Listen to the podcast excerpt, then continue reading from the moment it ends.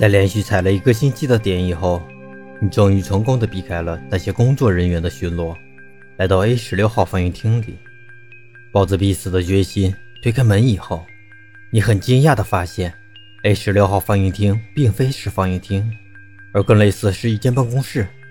那里大约空置了许久，灰尘积了厚厚一层。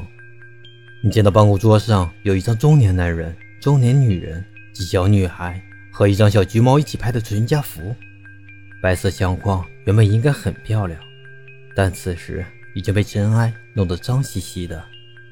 桌上还有一张纸，具体内容如下：这里是安全的，因为这里没有他们。请记住，所有放映厅都是很危险的。当你进入这里，他们就已经知道了你。在你离开这里后。不要被工作人员看见你。如果你还想继续活下去，就尽快离开电影院，从此不要再进来。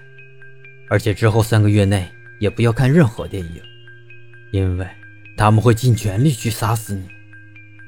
我很想跟你说明一切，但他们能在某种程度上干涉文字、画面与音乐，正如他们篡改了大堂中央的注意事项。是那上面多了很多不必要的东西。如果我写了下来，那反而会害死你。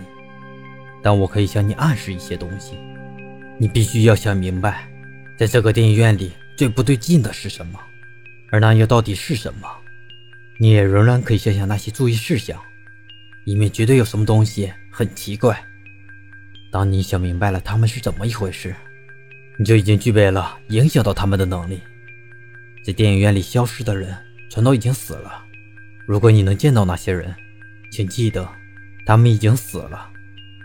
我很抱歉要跟你说这些，但如果，如果你很想要改变这一切，如果你想毁掉这间电影院，你可以在这里寻找一本蓝色封皮的日记。可希望你记住，在看过那本日记以后，你就只有死路一条。我曾经是这间电影院的老板。